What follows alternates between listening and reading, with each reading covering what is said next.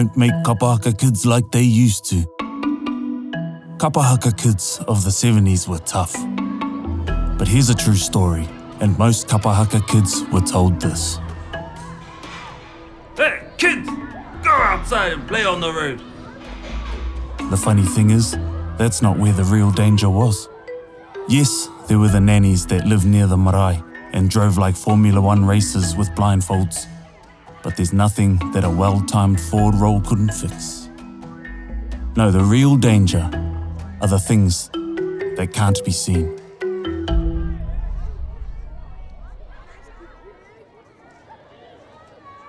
Ngāti Whānau Kapa have the regionals coming up in a month's time, and all the kids are playing outside on the marae. It's night time, and the parents are all inside practicing. Kids are copycats and will do what they see. They emulate the things they've seen their pakeke do on the marae. One of the girls, Rawara, a nine year old, does a karanga out on the marae.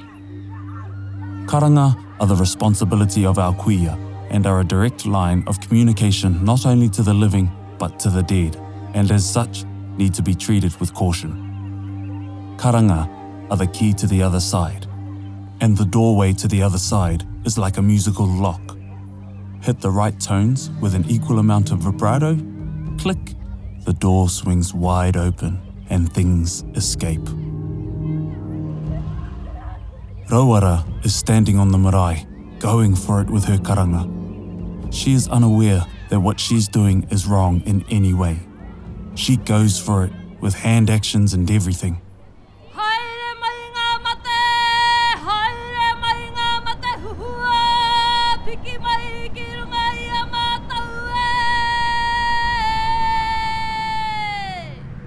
Rawara's karanga strikes an eerie tone, and even the other kids freeze when they hear it. One of the babies starts to cry, which is never a good sign. Kaumātua Rongo, who everyone calls Koro, has just arrived at the marae and sees Rawara. His heart skips a beat, and he leaps out of the car and heads straight over to where Rawara and the other children are playing. He waves his toko toko dangerously at the kids. Ai, kare, kei te aha koutou. Koai o mātua, kei a rātau. The children all know that when one of them is about to get a kick in the pants, that it tends to start off a chain reaction. The kids all disappear to the four winds. Rawara's father is a real pane maru. He's a gun kaihaka, but is kuare when it comes to tikanga. Hey, what's going on outside? One of the other men in the group, Tiare, is having a nosy. Oh, oh, uh, it's Uncle. He's yelling at the kids. He really gets upset. Must be something serious. Or whatever they did, I've no doubt they probably deserved it. Tiare has a closer look. Hey, you better go see what's happening. Koro's yelling at Rawara. Tohe runs outside. There, Koro, what's the problem? No, Tēnei. Koro, speak English, please. Ha! You come to Kapahaka and you can't even speak Māori. Heni is Tohe's wahine and can speak Māori. She's come out to sort things out. E koro, he ha te mate. Nau tēnei, Ai, he hai. i karanga ia ki runga i te marae. Heni turns to Rawara. Nē, i karanga koe. Rawara bursts into tears, which upsets her father. Hey, what the hell did you just say? Koro turns his focus to Tohe. Kids doing karanga on the stage is one thing, but on the marae, not acceptable. She's just a kid. That makes it worse, not better. They're just words. No, they're not. Tohe turns to his wahine. You gonna say something? Yes, I am. Sorry, koro. It won't happen again. No. No, it's me that's sorry. I hope you're gonna be okay. What? That's it! Koro leaves. Thanks for sticking up for us. Hey, you made me look like a fool. No, Tohe, you did that all by yourself. This is about what's right. Tohe storms off back to practice.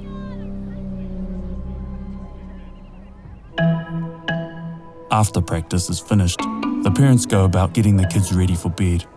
PJs, toothbrushes, combs, all the normals. Tohe takes Rawara to the wharepaku. I'll wait out here. You okay? Of course, Papa. I'm not a baby. Rawara goes in to brush her teeth. All the other kids have already gone back to their beds. Tohe hears the tap running and yells out. Don't forget to turn the water off, okay? There's no response, and Tohe can still hear the tap running. Hey, Ro. We've talked about wasting water. There's still no response, and the tap is still running. Ro? Still nothing.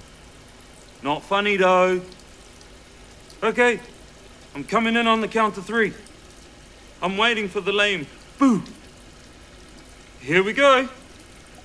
One, two, two and a half, two and three quarters, three.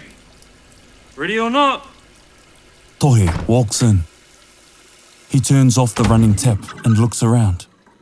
Ro is nowhere in sight. You're definitely getting better there, Ro. The lights flicker and then go out. Hey, hey, hey, that's just silly now. Tohe hears a scratching sound coming from the mirror in the bathroom. He turns on his phone and raises it to the mirror. A hand shoots out from the mirror and grabs his throat. There's no face on the other side, just an old wrinkly hand with long pointy fingernails that come out of the mirror. The hand's grip tightens, and the fingernails sink deep, puncturing five tiny holes in Tohe's throat. Tohe smashes with all his might, severing the hand from the mirror. He grabs the hand and throws it against the wall. It explodes into dust. He searches wildly for the switch. The lights come back on, and Ro is lying on the floor. Ro! Tohe scoops up his baby. Papa, what happened? I was gonna ask you the same question. I, I don't know, Papa. I was brushing my teeth and then you were yelling at me. And then I was on the floor. Okay, well, uh, hey, not a word to Mama. You know how she is. Rawara nods. Tohe and Rawara go into the wharenui. Most of the other kids are already asleep. Hini calls out to Tohe. Hey, is everything okay? Yeah, of course.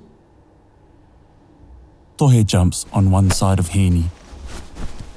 The lights of the whare are switched off and just the outside light is left on.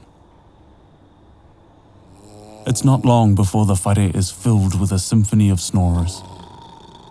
Tohe feels a tap on his shoulder. He shrugs and slaps the hand away and gives a sleepy groan. He feels another tap. He slaps and shrugs again.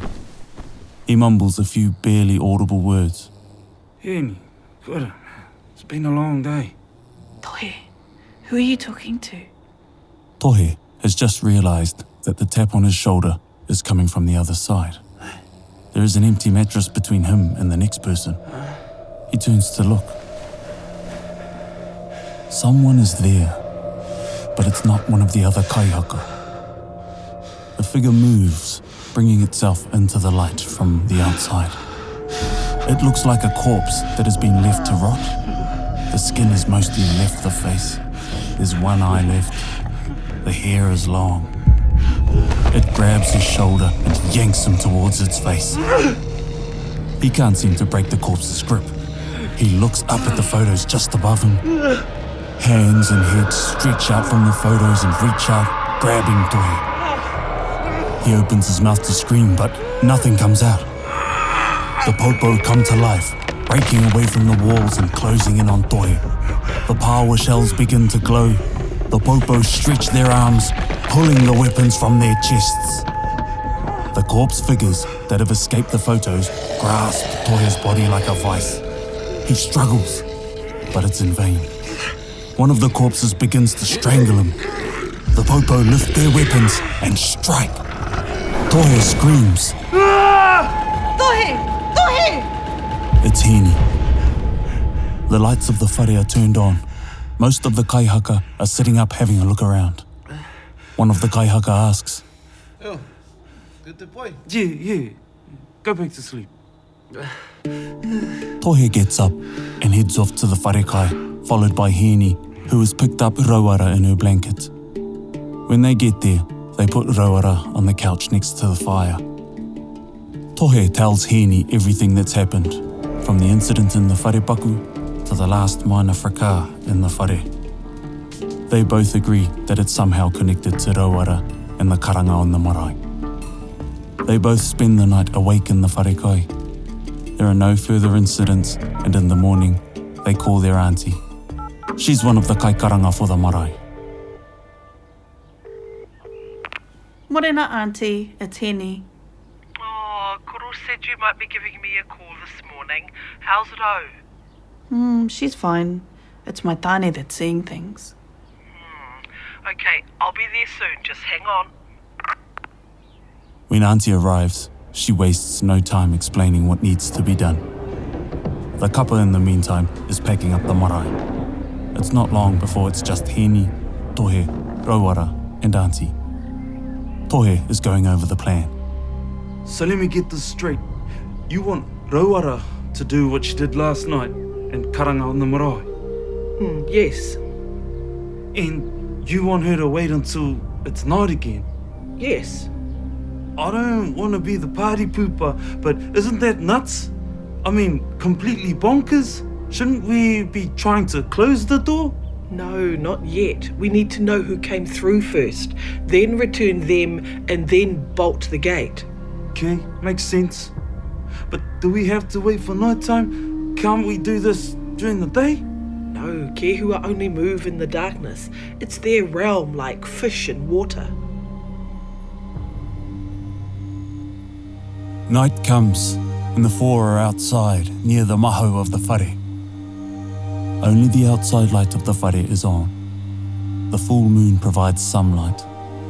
Auntie turns to Heni. You go wait in the truck until it's time. Tohe, be ready for anything. Tohe gives a thumbs up. Auntie turns to Rawara. Okay, Moko, relax. Take a deep breath. Now, I want you to do exactly what you did last night. Rawara is scared. She gulps and repeats her karanga. It's a little shaky and not quite what she did last night. Haere mai ngā mate, haere mai ngā mate huhua, piki mai ki runga i a mātou e. There's no response. Kapai, you're doing good, Moko.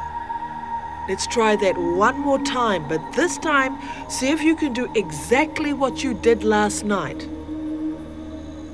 Haere mai ngā mate, haere mai ngā mate huhua, piki mai ki runga i a mātou.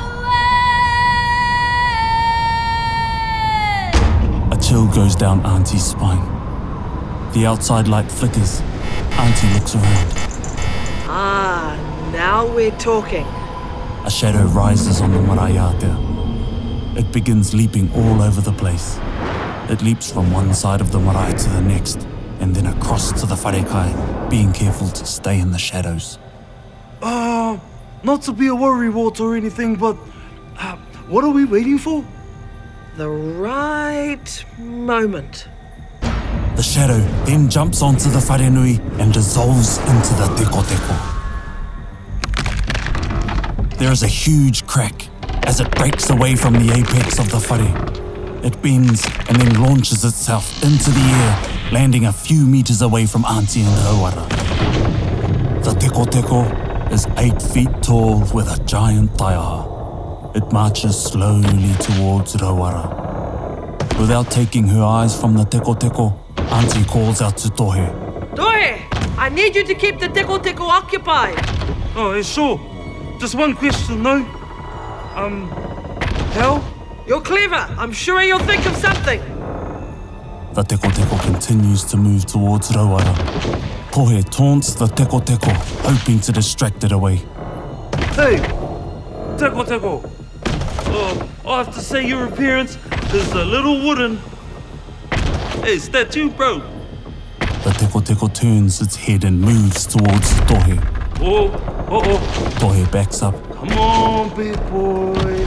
Come on. The teko teko swings at Tohe's head. He ducks underneath. It swings at Tohe's legs, and he jumps, avoiding the blow. you're gonna have to do better than that. The attack becomes more vigorous, but Tohe is fast enough to dodge and evade the strikes.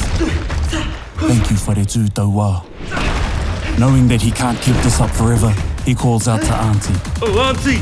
Uh, if you're gonna do anything, now it would probably be a good time. Auntie takes a deep breath. Karangamaira na mate, karangamaira na mate, karangamaira.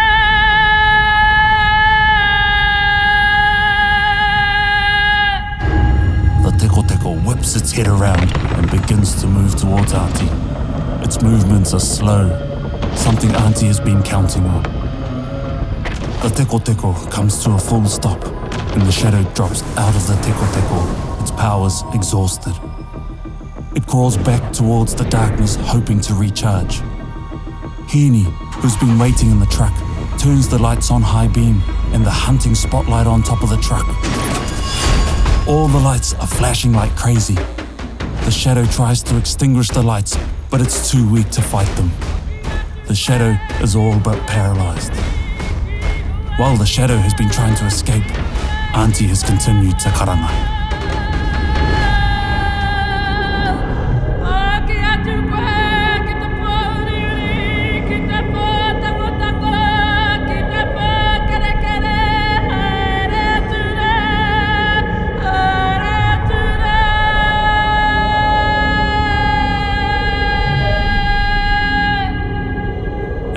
Those final words, the shadow lunges one last time towards Auntie before being sucked into the marae.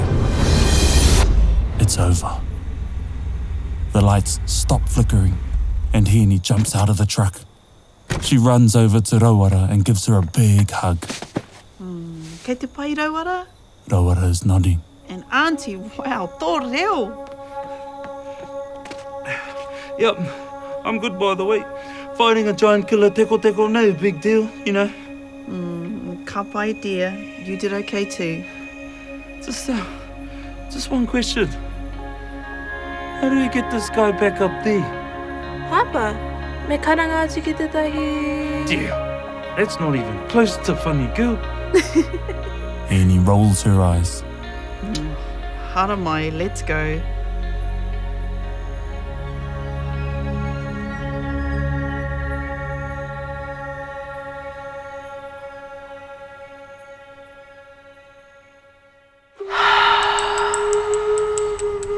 Paki kēhua, he mea tuku nā te wānanga o Aotearoa, ā nā te māngai pāho i tautoko. Paki Kehua, brought to you by te wānanga o Aotearoa with funding from te māngai pāho.